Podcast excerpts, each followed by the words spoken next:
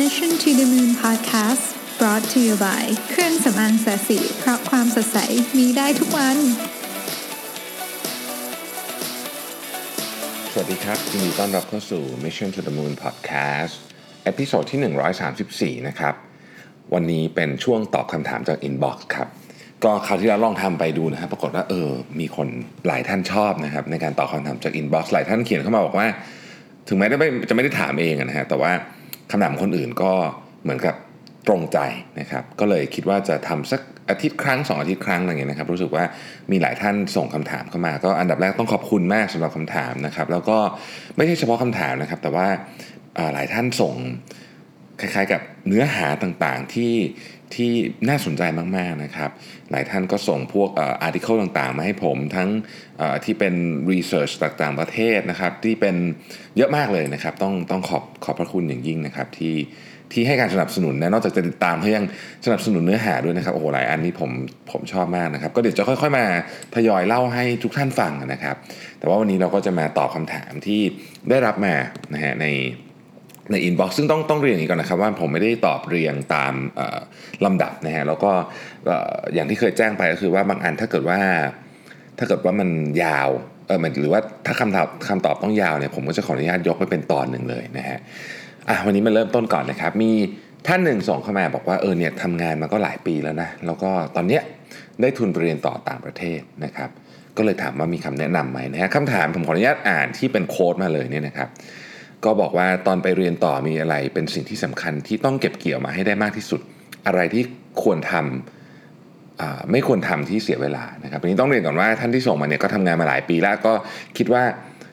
ผมเคยพูดไปนะว่าเวลาจะไปเรียนต่อเนี่ยควรจะต้องทำงานเยอะๆก่อนนะครับอันนี้ก็ผ่านข้อนั้นไปแล้วดังนั้นเนี่ยก็การไปเรียนเนี่ยก็คงจะเป็นช่วงเวลาที่น่าตื่นเต้นเนาะสำหรับสำหรับทุกคนนะครับเวลาไปเรียนต่อมันก็จะเหมือนกับเปลี่ยน สภาวะแวดล้อมนะครับ ผมคิดว่าตอบคำถามก็คือว่าอะไรที่ต้องเก็บเกี่ยวมาให้ได้มากที่สุดนะครับนอกเหนือจากเรื่องเรียน ซึ่งแน่นอนว่าต้องต้อง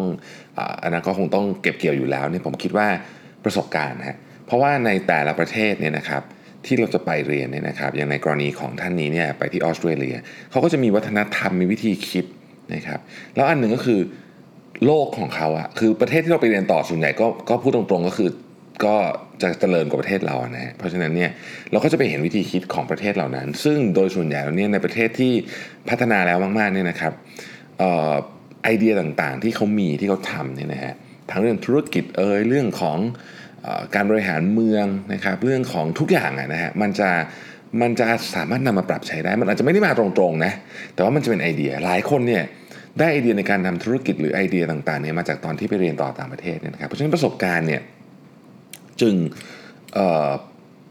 ควรจะเก็บให้เยอะที่สุด ผมผมผมแนะนำอย่างนี้นะฮะ ช่วงที่ผมไปเรียนต่อเนี่ยสิ่งหนึ่งที่ผมไม่น่าทำเลยคือผมผมไม่น่ากลับมาช่วงปิดเทอม คือจริงๆแล้วเนี่ยปิดเทอมเนี่ยผมควรจะหา internship เลยอยู่ที่นู่นแล้วก็แล้วก็ใช้ชีวิตอยู่ที่ที่ต่างประเทศให้เยอะขึ้น แต่ว่าเวลาอื่นผมไม่ค่อยได้กลับนะฮะคือเวลาเขาเบรกกันเนี่ยผมก็หาอะไรทำไปเที่ยวบ้างไปอะไรบ้างเนี่ย ก็อยากจะแนะนำว่าตอนที่ไปเรียนต่อเนี่ยนะครับถ้าไม่ได้มีความจำเป็นอะไรนะฮะก็ ก็หาอะไรทำอยู่ที่นู่นระหว่างที่ปิดเทอมก็ดีนะมันก็จะได้คล้ายๆกับเเรียกว่าอะไรเดียได้ได้ประสบการณ์ที่แปลกใหม่นะครับแปลกใหม่จริงๆ เพราะว่าตอนเราไปเนี่ยเราเราอาจจะเคยไปเที่ยวเนาะแต่ว่าการไปใช้ชีวิตอยู่ที่นู่นเนี่ยมันจะเห็นอะไรที่แตกต่างเยอะมาก ตั้งแต่เอาตั้งแต่วิธีการเก็บขยะของเมืองเขาหรือว่าอะไรต่างๆนั้นครับมันก็เป็นสิ่งที่เรียนรู้ได้ทั้งสิ้นนะครับ สิ่งที่ไม่ควรทำนะครับสิ่งที่ไม่ควรทำก็ ต้องบอกว่าอันนี้ไม่ได้บอกว่าไม่ควรจะมีเพื่อนคนไทยนะครับ มีเพื่อนคนไทยช่วยเหลือกันดี แต่ว่าอย่าใช้เวลากับกับคนไทยไปซะหมดแล้วกันใช้คำนี้ คือพูดอย่างนี้ไม่ได้หมายความว่าใช้เวลาคนไทยไม่ดีนะครับ คือคือดีครับ คือคือการมีเพื่อนคนไทยก็ดีเพียงแต่ว่า ผมอยากจะให้ใช้โอกาสนี้ในการที่เราไปเหมือนกับไปเรียนต่อปริญญาโทที่ต่างประเทศนี่นะครับ ส่วนใหญ่เนี่ยไปกับการกับการคบหากับเพื่อนต่างชาติด้วย นะครับเราจะได้เรียนรู้วัฒนธรรม เราจะได้เรียนรู้วิธีคิดนะครับหรือเราจะได้เรียนรู้อะไรบางอย่างที่เกี่ยวกับประเทศนั้นที่โอกาสทั่ว ๆ ไปเนี่ยมันยากเหตุผลก็เพราะว่าอ่าปกติเนี่ยเขาคงไม่มีใครมานั่งคุยกับเรานานๆนะแต่การไปเรียนต่อปริญญาโทด้วยกันการทำงานกลุ่มด้วยกันเนี่ยมันได้เจอกันเป็นปีเลยนะฮะในโรงเรียนเนี่ยเพราะฉะนั้นเราก็จะเข้าใจเขาค่อนข้างมากทีเดียว ถ้าเกิดว่าเราให้ใช้เวลากับเขาหน่อยนิดนึงนะฮะแต่ว่าสิ่งที่สิ่งที่เราเจอเยอะก็คือว่า เราไม่ค่อยอยากจะอยู่กับเพื่อนต่างชาติเพราะมันตอนแรกมันรู้สึกแบบมันคนละวัฒนธรรมไม่เหมือนกันอะไรอย่างเงี้ยนะครับ แต่ว่าถ้าเกิดทนหน่อยเนี่ยในช่วงแรกๆนั้นรู้สึกว่าเออแบบลองเรียนรู้ไม่ใช่คำว่าทน ใช้เรื่องคำว่าเรียนรู้ในความแตกต่างเนี่ยนะครับ ก็จะก็จะทำให้คุณได้อะไรเยอะมากนะครับ อันนี้ก็เป็นเรื่องหนึ่งนะแต่ว่าโอเค เพื่อนคนไทยก็แน่นอนรู้จักกันไว้ช่วยเหลือกันดีอยู่แล้วนะครับ อีกอันหนึ่งที่ที่ที่ไม่ควรเสียเวลาครับผมใช้คำนี้ก็คือว่าเอ่ออะไรที่เราสามารถทำที่เมืองไทยได้ นะครับ ก็อย่าไปทำที่นู่น เพราะว่ามันเราไม่ได้ไปอยู่นานเราไปอยู่แป๊บเดียวนะครับอย่างเช่นอายกตัวอย่างสมมุติว่าเราดูซีรีส์ได้ที่เมืองไทยก็ดูได้ที่ที่ตอนอยู่ต่างประเทศก็ดูได้เนี่ยนี่ก็ก็อย่าไปเสียเวลาทำพูดจริงเพราะว่าโอกาสในการไปอยู่ที่นู่นนะครับปี 2 ปีเนี่ยมันมันมีค่ามากครับ น้อยคนจริง ๆ ที่จะได้มีโอกาสไปเรียนต่อต่างประเทศ บางคนอยากไปก็ไม่ได้ไป เพราะฉะนั้นใช้ใช้เวลานี้ให้มีประโยชน์ที่สุดนะฮะโอเค ก็น่าจะได้คำตอบดีใจด้วยนะครับ ผม ที่ได้ทุนไปเรียนต่อต่างประเทศนะครับ ก็เป็นโอกาสที่ดีนะครับ ใช้ให้คุ้มค่า อีกท่านหนึ่งนะครับก็ก็ถามเข้ามาว่าเออเนี่ยตอนนี้เวลาคุยกันเรื่องของ automation ต่างๆนะครับ รู้สึกมันคนแบบมีมีอาการต่อต้านนะครับ ก็ กลัวว่าไอ้ไอ้การเอา automation เข้ามาใช้ในบริษัทผมเข้าใจว่าน่าจะเป็นท่านที่ถามนี่พูดถึงเกี่ยวกับเรื่องของ AI นะครับเข้าใจว่าอย่างนั้นนะฮะคนที่อยู่มีความรู้สึกว่าต่อต้าน เพราะว่ากลัวจะไปแย่งงานเขานะครับถามว่าจริงๆแล้วเราควรคิดเรื่องนี้ยังไงนะก็ต้องเรียนว่าอย่างนี้ครับคำตอบนี้เป็นคำตอบที่นักคิดนักวิทยาศาสตร์ และก็คนจำนวนมากบนโลกใบนี้เนี่ยนะครับ กำลังถกเถียงกันอยู่นะครับผมผมผมคงไม่มีคำตอบที่ถูกต้องให้ แต่ว่าผมเอาบทความหนึ่งจากหนังสือของดรฮารารีนะครับที่เขียนหนังสือเรื่องเซเปียนนะครับก็เขาเพิ่งมีหนังสือใหม่ออกมาชื่อ 21 Lessons for the 21st Century นะครับในหัวข้อหนึ่งที่พูดเรื่อง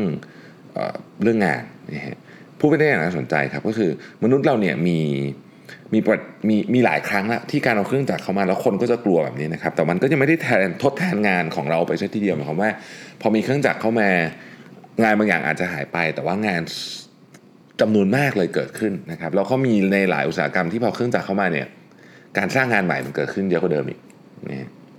อย่างอย่างตอนในช่วงปฏิวัติอุตสาหกรรมเนี่ยเราก็จะเห็นลักษณะแบบนี้ แต่แต่ว่าในหนังสือเล่มนี้เขียนไว้น่าสนใจบอกว่าเฮ้ยครั้งนี้อาจจะไม่เหมือนเดิม ครั้งนี้คือครั้งที่ AI อะไรกำลังเข้ามา คือตอนนี้ไม่มีใครเถียงแล้วแหละว่า AI กับพวกหุ่นยนต์เนี่ยจะต้องเข้ามาทดแทนงานบางอย่างของเราแน่นอน แต่ว่าสิ่งที่ไม่เหมือนเดิมก็คือว่าปกติเนี่ย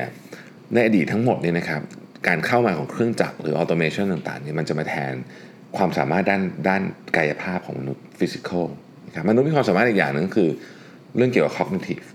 การการการรับรู้การใช้อารมณ์ความคิดต่างๆพวกนี้ความคิดสร้างสรรค์อะไรพวกนี้ซึ่งเราเคยคิดมาตลอดว่า พวกนี้มันเป็นสิ่งที่เฉพาะมากกับมนุษย์นะครับ แต่นักวิทยาศาสตร์จำนวนมากนี่ยก็บอกมาแล้วว่าจริงๆแล้วเนี่ยตั้งแต่เราเลือกว่าเราจะกินข้าวอะไร หรือเลือกคู่ครองของเราเนี่ยพวกนี้มันเป็นปฏิกิริยาที่สามารถอธิบายได้ในทางวิทยาศาสตร์ทั้งสิ้นดังนั้นเนี่ยถ้าเกิดว่า AI สามารถจำลองเขาเรียกว่า neuron pathway ของมนุษย์ได้ ก็คือจำลองวิธีการทำงานเนี่ยของวิธีคิดของเราได้เนี่ย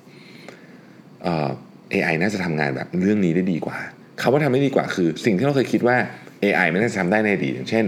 การเข้าใจอารมณ์ของมนุษย์อีกคนหนึ่งเนี่ยจริง ๆ แล้วเนี่ยถ้าเกิดทำได้นะครับก็น่าจะทำได้ดีกว่ามนุษย์อีกเนี่ยเพราะว่าเราเรามีข้อบกพร่องในระบบนี้อยู่พอสมควรนะครับอย่างเช่น หลายครั้งเนี่ยสัญชาตญาณการเอาตัวรอดของเราเนี่ยมาตั้งแต่สมัยเรายังอยู่ล่าสัตว์อยู่ในในในป่าในในทุ่งอะ่ะแต่จริงๆนี่มันเป็นมันเป็นสิ่งแวดล้อมใหม่หมดแล้วเนี่ยนะครับ ก็มีเรื่องถกเถียงกันเยอะประเด็นนี้นะครับ แล้วก็ถามว่าคนที่กลัว ผิดไหมถูกไหมคงตอบไม่ได้ แล้วเราก็ไม่รู้จริงๆนะครับ ว่ามันจะเป็นยังไง เพียงแต่ว่าตอนนี้เราก็สิ่งที่ดีที่สุดก็คือเราติดอาวุธทางความรู้เข้าไว้ว่า โอกาสที่จะเกิดขึ้นในแต่ละด้านมันเป็นยังไงบ้างนะครับหนังสือเล่มนี้ผมแนะนำนะฮะ หนังสือนี้ผมแนะนำทั้งทั้งที่ยังอ่านไปได้นิดเดียว แต่ว่าชื่อชั้นของคนเขียนนะครับ Sapiens แล้วก็ Homo Deus สองเล่มนี้เป็นโอ้โหสุดยอดหนังสือมากๆนะฮะเพราะฉะนั้นชื่อชั้นของคนเขียนเนี่ยก็มั่นใจได้เลยว่าหนังสือเล่มนี้ต้องสนุกแน่นอนนะผมอ่านไป 2 บทเองนะครับแต่ว่าก็ไปซื้อกันครับวันนี้ผมซื้อมาจาก Asia Books นะฮะก็ติด bestseller ไปแล้วตอนนี้ก็ก็หลายท่านนะครับ ก็เริ่มโพสต์หนังสือเล่มนี้ใน Facebook แล้วก็คิดว่าอีกแป๊บหนึ่งอะน่าจะคนอ่านกันเพียบนะฮะก็ สนุกมากครับ เขียนเขียนได้อ่านแล้วมันเนื่องจากมันเป็นตอนด้วยมันก็เลยไม่ไม่ไม่ไม่เหนื่อยจนเกินไปนะครับอะต่อมาครับผมอีกท่านถามเขาบอกว่า อะไรคือสิ่งที่สำคัญที่สุดในการเริ่มทำธุรกิจใหม่ ถ้าไม่นับเรื่องคนนี่ตอนแรกก็ตอบเรื่องคนเขาบอกว่าไม่นับเรื่องคนนี่โอเค ถ้าไม่นับเรื่องคนนะครับ ก็ผมผมนึกเร็วๆให้ 3 อย่างนะคือจริงๆมันมีเยอะมากนะเรื่องเรื่องการทำธุรกิจเนี่ยแต่ว่าเอา 3 อย่างแรกที่ผมคิดว่าเป็นเรื่องสำคัญนะครับ อันที่1ก็คือ คุณเข้าใจไหมว่ารายได้ของคุณมาจากไหน ฟังดูเหมือนจะเป็นกำปั้นทุบดินสุดๆเลยนะครับคำคือผมจะพูดว่า revenue อะคุณรู้ไหมว่าแหล่งของ revenue ของคุณเนี่ยมันมันมาจากที่ไหน ความหมายของผมก็คือว่าคุณเข้าใจถึงถึงธรรมชาติของรายได้ของคุณไหมคุณรู้ไหมว่าสิ่งที่คุณทำเนี่ยมีความเป็นเขาเรียกว่าฤดูกาลไหมเนี่ยบางเดือนขายดีบางเดือนขายไม่ดีนะครับไปมีไหมนะครับคือเริ่มทำมาใหม่เราจะยังงงๆใช่ไหมหรือ 2 อะไรที่เป็นเขาเรียกว่า สิ่งที่จะกระตุ้นให้ยอดขายเราเพิ่มอย่างอย่างมากมาย หรือลดอย่างมากมายนะครับเป็นเป็นเทรดเป็นโอกาสใหญ่ๆลองทำสวอตดูไหมเกี่ยวกับรายได้อย่างเงี้ยนะฮะพวกนี้ต่างๆเนี่ยต้องเข้าใจก่อนว่าเส้นทางของรายได้เนี่ยมันมาจากไหนนะครับมันมีผลกระทบอะไรบ้าง จะเพิ่มยังไงจะลดยังไงเอาแบบง่ายๆที่สุดเบสิกสุดก็ต้องเข้าใจเรื่องที่หนึ่งคือ revenue มาจากไหน เรื่องที่สองคือ expense หรือค่าใช้จ่ายนะครับอันเนี้ยจะทับซ้อนขึ้นมาอีกนิดหนึ่ง บางทีเนี่ยเราเห็นแค่ต้นทุนของของที่สมมุติเราผลิตของเนี่ยเราเห็นแค่ต้นทุนของวัตถุดิบ แต่มันมีต้นทุนแฝงอีกเยอะ ที่บางทีเราอาจจะไม่ได้คิดเข้าไปด้วยซ้ำมันกลายเป็นเหมือนแบบสูกฝังอยู่ในเขาเรียกว่า SG&A Selling and Administration expense อะไรเงี้ยมันก็ดูงงๆเอ๊ะทำไมมันถึงทำเท่าไหร่ก็ไม่กำไรทีวะอะไรเงี้ยนะฮะอันนี้ก็เป็นสิ่งที่ต้องต้องต้องคิดมาสมมติคุณมีของ 10 อย่างนะครับคุณต้องรู้ให้ได้เลยว่าหนึ่งก็คือต้นทุนของแต่ละอันเนี่ยมันเท่าไหร่ นะครับบางอันเนี่ยนะครับยิ่งขายยิ่งขาดทุนนะสมมติมีของ 10 อย่างเนี่ยนะฮะบางอันยิ่งขายยิ่งขาดทุน เพราะฉะนั้นต้องหาต้นทุนที่แท้จริงของแต่ละอย่างให้ได้ก่อน จะได้รู้ว่าเราควรจะเอาทรัพยากรที่เรามีอยู่จำกัดเนี้ยไปโฟกัสกับเรื่องอะไร บางทีเราอาจจะควรจะไปทำโฆษณาให้กับหนึ่งตัว แล้วก็ควรจะหยุดขายตัวหนึ่งก็ได้นะครับอันที่3เนี่ยคือเรื่องของกระแสเงินสดนะผมผมไม่สามารถที่จะเน้นเรื่องนี้ได้ไปมากกว่านี้อีกแล้วเพราะพูดบ่อยมากว่า ในองค์กรหนึ่งหนึ่งเนี่ยนะครับบริษัทหนึ่งเนี่ยขาดทุนอยู่ได้ เงินสดหมดอยู่ไม่ได้นะครับ เพราะคุณต้องจ่ายเงินเดือน ลูกน้องต้องจ่ายเงินเดือนทีมงานต้องจ่ายเงินซัพพลายเออร์ต้องต้องคือมันใช้เงินอะนะฮะเพราะฉะนั้นเงินสดหมดอยู่ไม่ได้นะฮะถ้าเกิดในกรณีที่เรารู้อยู่แล้วว่าเงินสดจะมีปัญหานี่เราต้องคิดแต่เนิ่นๆและต้องคอยดูเรื่องนี้ตลอดเวลา ในฐานะ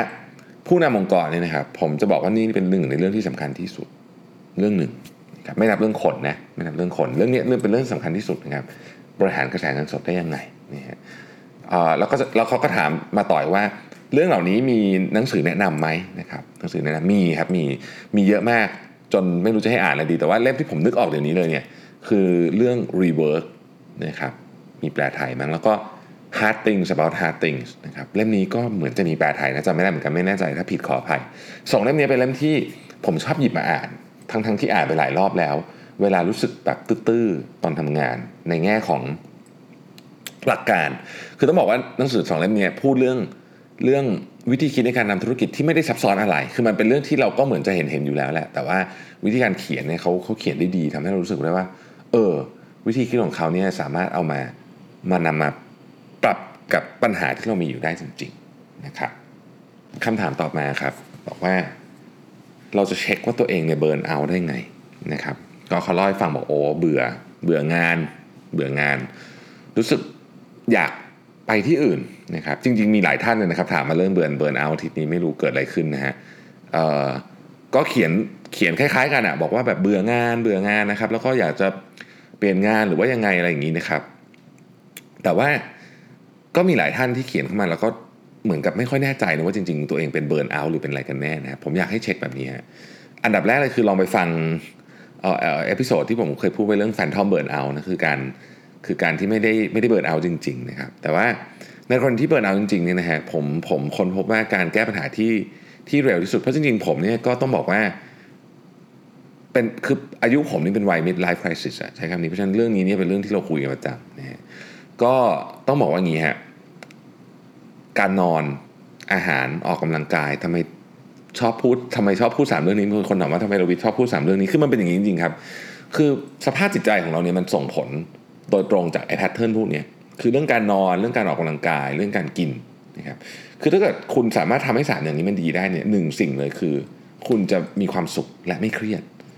อาการเบิร์นเอาท์เนี่ยมันส่วนหนึ่งครับมันมาจากมันมาจากสิ่งที่เราเครียดสะสมไว้อะ ซึ่งความเครียดมันเป็นสิ่งที่ต้องบอกว่ามันเป็นวิธีการรับมือของคนนะคือเหตุการณ์เดียวกันเนี่ยมันจะทำให้คนหนึ่งเครียด 100 คะแนน อาจจะทำให้คนหนึ่งเครียดแค่ 2 คะแนน เพราะฉะนั้นพวกนี้มันต้องฝึกอ๋อสมาธิอีกอย่างหนึงนะครับสี่อย่างนะถ้าฝึกได้นะครับผมเชื่อว่า คุณจะสู้กับการเบิร์นเอาได้นะครับแต่ว่าถ้าเกิดรู้สึกว่าเออมันไม่ไหวจริงๆอะอยากเปลี่ยนงานจริงนะครับก็ลองพิจารณาดูจริงๆว่ามันมาจากเรื่องงานหรือมาจากเรื่องอะไรกันแน่แปลว่าถ้าเราย้ายไปที่อื่นแล้วเนี่ยมันจะไม่เกิดเรื่องนี้ซ้ำขึ้นอีกนะครับบางทีมันไม่ใช่เรื่องงานมันเป็นเรื่องคน หรือมันเป็นนิสัยส่วนบุคคลของใครบางคนที่เราต้องดีลงานด้วย มันไม่ใช่ตัวเนื้องานจริงๆนะครับดังนั้นเนี่ยก็ต้องก็ต้องลองพิจารณาดูอย่างค่อนข้างถี่ถ้วนนะครับว่าไอสาเหตุจริง ๆนะมันคือเรื่องอะไรกันแน่นะครับ มีสองท่านนะครับ เขียนเข้ามาบอกว่าเออทำไมบาง EP เสียงพี่ดูเศร้านะครับ จริงๆไม่ได้มีอะไรเศร้านะครับ ไม่ได้เป็นอะไรเพียงแต่ว่าสงสัยมันจะเหนื่อยๆนะครับ บางวันบางวันคือถ้าเกิดผมเหนื่อยเนี่ยก็มีหลายท่านบอกนะว่าเฮ้ยฟังรู้เลยว่าเสียงมันเหนื่อยอะไรเงี้ยนะก็ไม่ได้เศร้าอะไรนะครับ แต่ว่าอาจจะเหนื่อยหรือว่าบางทีเออมันมีอยู่ช่วงหนึ่งที่ผมอัดเช้าเนาะอาจจะง่วงนอนนะครับ เสียงก็เลยดูเหมือนแบบยังยังอ่ยังพูดแล้วไม่ค่อยรู้เรื่องเท่าไหร่นะฮะมีคนบอกว่าเออ อยากถามปัญหาเรื่องการคุยกับพ่อแม่ อืมนะฮะคือรู้สึกว่าคุยกับพ่อแม่เราเนี่ย คุยกันไม่รู้เรื่องเลยเหมือนกับ เหมือนกับพูดกันไปคนเรื่องเลยเนี่ยนะครับ แล้วก็ทำให้มีปัญหากับเรื่องงานเรื่องของการตัดสินใจเรื่องอนาคตนะครับ ผมก็ต้องต้องเล่าอย่างนี้ครับว่า อันนี้คงจะไม่สามารถตอบได้เพราะว่าคำถาม ที่ถามเข้ามาเนี่ยอาจจะยังมีรายละเอียดไม่พอนะจริง ๆ ถึงมีรายละเอียดเยอะผมก็ยังไม่กล้าที่จะตอบเยอะอยู่ดี เพราะว่าเรื่องในครอบครัวเป็นเรื่องละเอียดอ่อนนะครับ แต่ให้คิดอย่างนี้นะครับ สิ่งที่ผมผมวันก่อนเนี่ยผมก็เพิ่งนั่งคุยกับคุณแม่นะจริงๆผมก็คุยกับคุณพ่อคุณแม่ค่อนข้างเยอะนะฮะแล้วรู้สึกว่ามีอยู่ตอนรู้สึกว่า แม่เราเนี่ยเป็นเหมือนแบบคล้ายๆกับเป็นเป็นที่ยึดเหนี่ยวของเรามาตลอด แม้ว่าในวันที่เราจะโกรธเขาบ้างก็ตาม นะครับเรารู้สึกว่าจริง ๆ แล้วเนี่ยเราเนี่ยถอดแบบมาจากจากแม่เราเลยนะจากพ่อแม่เรานะฮะพอคือผมรู้สึกอย่างนั้นนะรู้สึกว่าแบบเฮ้ยดูท่าทางการพูดการอะไรเนี่ยมันแต่ก่อนเราอาจจะรู้ไม่รู้สึกแต่ว่าพอโตๆเราจะเห็นว่าเฮ้ยเราก็เป็นอย่างนี้หรือว่าการตอบสนองต่อสิ่งอะไรบางอย่างเนี่ยนะครับ เราถอดแบบมาจากพ่อแม่เลยนะบางทีเนี่ยทำให้ผมคิดได้ว่าเฮ้ยจริง ๆ เนี่ยการที่เราไม่เห็นด้วยกันในบางเรื่องเนี่ย มันไม่ใช่ ตัวเรื่องนั้น แต่มันอาจจะเป็นเพราะว่าบางครั้งนี่เราอาจจะมองอะไรจากคนละไทม์ไลน์กันนะนึกออกไหมคือถ้าเกิดเราโตขึ้นมาอีกนิดนึงอะครับเราจะเข้าใจว่าอ๋อที่แม่พูดนั้นหมายถึงอะไร และถ้าแม่นึกย้อนกลับไปตอนเด็กนิดนึงแม่ก็อาจจะเข้าใจเหมือนกัน คือจริงมันเป็นเรื่องเดียวกันนั่นแหละเพียงแต่ว่าเรามองจากคนละช่วงเวลาของชีวิตนะครับบางทีการปรับอย่างเงี้ยให้ได้ว่า อ๋อเฮ้ยถ้าเกิดว่าฉันโตขึ้นมาแล้วเป็นมีลูกโตเท่านี้ ลองมองกลับไปเรื่องนี้เออบางทีเราคงจะพูดเหมือนที่แม่เราพูดอะไรอย่างเงี้ยนะผมคิดว่าเป็นอันหนึ่งนะที่ผมใช้แล้วรู้สึกว่าเดี๋ยวเดี๋ยวนี้ไม่ค่อยมีอะไรแล้วเพราะเดี๋ยวนี้คือโตขึ้นก็ก็ไม่ค่อยมีเรื่องอะไรที่จะพูดง่ายคือที่จะผิดใจอะไรกับคุณพ่อคุณแม่แล้วนะคือตอนนี้ก็ก็ก็คุยกันรู้เรื่องสุด ๆ เลยเลยเนี่ยนะแต่มันก็มีช่วงหนึ่งอะนะที่เป็นก็ก็ผมก็คิดว่าเนี่ยครับเป็นอันที่ทำให้มันผ่านมาได้นะฮะลองคุยกันดูครับ ลองคุยกันนิดหนึ่งนะครับ มีคนบอกว่าอยากจะให้พูดเรื่องเศรษฐศาสตร์เชิงพฤติกรรมนะครับเดี๋ยวเดี๋ยวเดี๋ยวจะหาคอนเทนต์มาให้นะครับ เรื่องนี้เป็นเรื่องที่สนุกมากๆนะครับเป็นเรื่องที่สนุกมากๆแล้วก็เป็นอีกอันหนึ่งที่ผมรู้สึกว่าเราไม่ค่อยมีคนพูดถึงเรื่องนี้เยอะเท่าไหร่นะฮะอีกท่านหนึ่งถามเข้ามาบอกว่าทำงานประจำนะครับเอ่อก็ค่อนข้างยุ่ง แต่ว่าอยากจะมีเพจเป็นของตัวเองในเรื่องที่ตัวเองสนใจนะฮะจะ เริ่มทำไงดีนะครับก็จริง ๆ ต้องบอกว่าก็เริ่มทำเลยนะครับไม่ไม่ต้องคิดอะไรเยอะนะครับ ก็ลองทำดูแล้วก็เเดี๋ยวจะเห็นเองว่าจะไปยังไงนะครับ สิ่งหนึ่งที่อยากจะบอกแล้วกันคือ คือท่านนี้ก็ยังไม่ได้ถามผมมานะแต่ผมอยากจะบอกขอใช้คำว่าบอกเผื่อไว้เลยก็คือว่าตอนแรกๆครับ มันจะมีคนเข้ามา engage กับเราน้อยมาก น้อยจนรู้สึกว่าไม่อยากทำต่อนะฮะแต่ว่าเหมือนที่ผมเคยเล่าหลายทีนะฮะตอนที่ผมทำทำบล็อกอะ ลงใน Facebook อะแรกๆ 6 เดือนแรกนี่มีคนมาไลค์หลักหน่วยเลยนะ บางครั้งก็ก็หลักสิบนี่ก็คือแบบโอ้โหดีใจมากแล้วนะครับคือมันน้อยมากอะนะฮะมันน้อยมากในช่วงแรกที่เราทำเพราะว่าคือเขามีอะไรอ่านเขามีอะไรดูเขามีอะไรฟังเต็มไปหมดนะฮะมันต้องใช้เวลานิดนึงถ้าเราชอบจริงๆคิดก่อนนะว่าเรื่องนี้เราชอบจริงใช่ไหมแล้วก็ถ้าเราชอบจริงเนี่ยเชื่อไหมว่าต้องต้องเชื่อนะว่าวันหนึ่งอะมันจะมีคนเข้ามาติดตาม ผมไม่ได้บอกว่าคุณจะแบบโอ้โหดังมี subscriber 10 ล้าน 20 ล้านคนอะไรอย่างเงี้ยแต่ว่า ต้องเชื่อว่าเราจะมีคนที่สนใจเรื่องเดียวกับเราแล้วเขารู้สึกว่าเออสิ่งที่เราทำเนี่ยมันมีคุณค่านะครับต้องอย่าหยุดทำเนี่ยถ้าเกิดว่าเราเชื่อจริงๆนะว่านี่เป็นสิ่งที่เราทำแล้วเราชอบนะครับ เพราะว่าผมเนี่ยเอ่อตั้งแต่เขียนเป็นบล็อกเนี่ยนะครับแล้วก็มีบอกกอท่านหนึ่งอ่านแล้วก็รู้สึกเออชอบทั้งที่ตอนนั้นมีคนไลค์แบบสิบกว่าคนเนี่ยนะฮะเพราะเออมันโชคโชคมันดีจริงๆอะ ก็ไปออกหนังสือนี่ผมออกหนังสือมาห้าเล่มนะครับนี่เล่มที่ห้าจะวางแผนมันเริ่มต้นมาจากเรื่องที่เล็กมากนะครับ เพราะฉะนั้นก็สู้ๆนะครับเป็นกำลังใจให้อีกคำถามหนึ่งนะครับ บอกว่าอยากให้ผมเล่าให้ฟังนิดนึงว่าการทำ feedback ในองค์กรเนี่ยคุณทำยังไง ให้เป็นบวกมากกว่าลบนี่เออก็เป็นคำถามที่ที่ดีมากต้องบอกงี้นะครับ วิธีการที่ทำให้เป็นบวกก็คือเราจะต้องตั้งโจทย์ให้ถูกก่อนว่า การให้ feedback เนี่ยคือการ พยายามเน้นเรื่องคือพยายามดึงจุดแข็งเขาออกมานะครับดึงจุดแข็งเขาออกมา แล้วก็พยายามช่วยให้จุดอ่อนของเขาเบาบางลง คนเราเนี่ยมันต้องมีจุดอ่อนนะครับ เราเป็นมนุษย์นะฮะเพราะฉะนั้นมันจะไม่มีทางหรอกที่ทุกคนจะแบบโอ้ทำได้หมด แล้วบางทีสิ่งที่เราคิดว่าเขาเป็นจุดอ่อนเนี่ยมันอาจจะไม่ใช่จุดอ่อนก็ได้มันอาจจะเป็นสิ่งที่เราไม่ชอบเฉยๆก็ได้ เพราะฉะนั้นวิธีการทำฟีดแบ็ที่ดีควรจะโฟกัสไปที่จุดแข็ง เพราะอันนั้นแหละมันจะเป็นสิ่งที่สร้างคุณค่าให้กับองค์กรได้อย่างแท้จริงนะครับ ถ้า นึกไม่ออกว่าทำไงนะฮะ ผมขอแนะนำให้ไปอ่านหนังสือเอเรื่อง measure what matters นะครับของจอห์นดอ ซึ่งอันเนี้ยคือหนังสือ OKR แหละเพียงแต่ว่า ผมรู้สึกว่ามันเป็นเป็นหนังสือที่ที่พูดเรื่องนี้ด้วย คือพูดเรื่องว่าจะทำยังไงให้เรามองมุ่งเน้นการให้ feedback ไปที่เรื่องของจุดแข็งของบุคคลนั้นๆนะครับโอเค ก็ประมาณนี้นะครับ ได้เวลาที่ค่อนข้างจะ เหมาะสมนะฮะก็ก็อาจจะขออนุญาต วันนี้อาจจะต้องขออนุญาตไปนอนเร็วนิดนึงรู้สึกป่วยๆนะครับพรุ่งนี้นะครับมีงานที่เซ็นทรัลเวิลด์นะครับก็เป็นงานคล้ายๆกับเปิดตัวหนังสือแล้วก็พูดคุยกันนะครับหนังสือ Designing Your Life นะครับผมก็ 2 โมงถึง 4 โมงเย็นนะครับรายละเอียด ได้โพสต์ไว้แล้วเรียบร้อยนะครับก็ถ้าใครอยู่แถวนั้นนะครับก็เรียนเชิญนะครับจริงๆผมไม่ได้เป็นเจ้าภาพนะครับ ผมอาจจะไม่เหมาะสมที่เป็นคนเรียนเชิญ แต่ว่าก็ก็เชิญแทนเจ้าภาพละกันนะครับผมขอบคุณมากที่ติดตาม Mission to the Moon Podcast นะครับแล้วเดี๋ยวพรุ่งนี้เราพบกันใหม่ สวัสดีครับ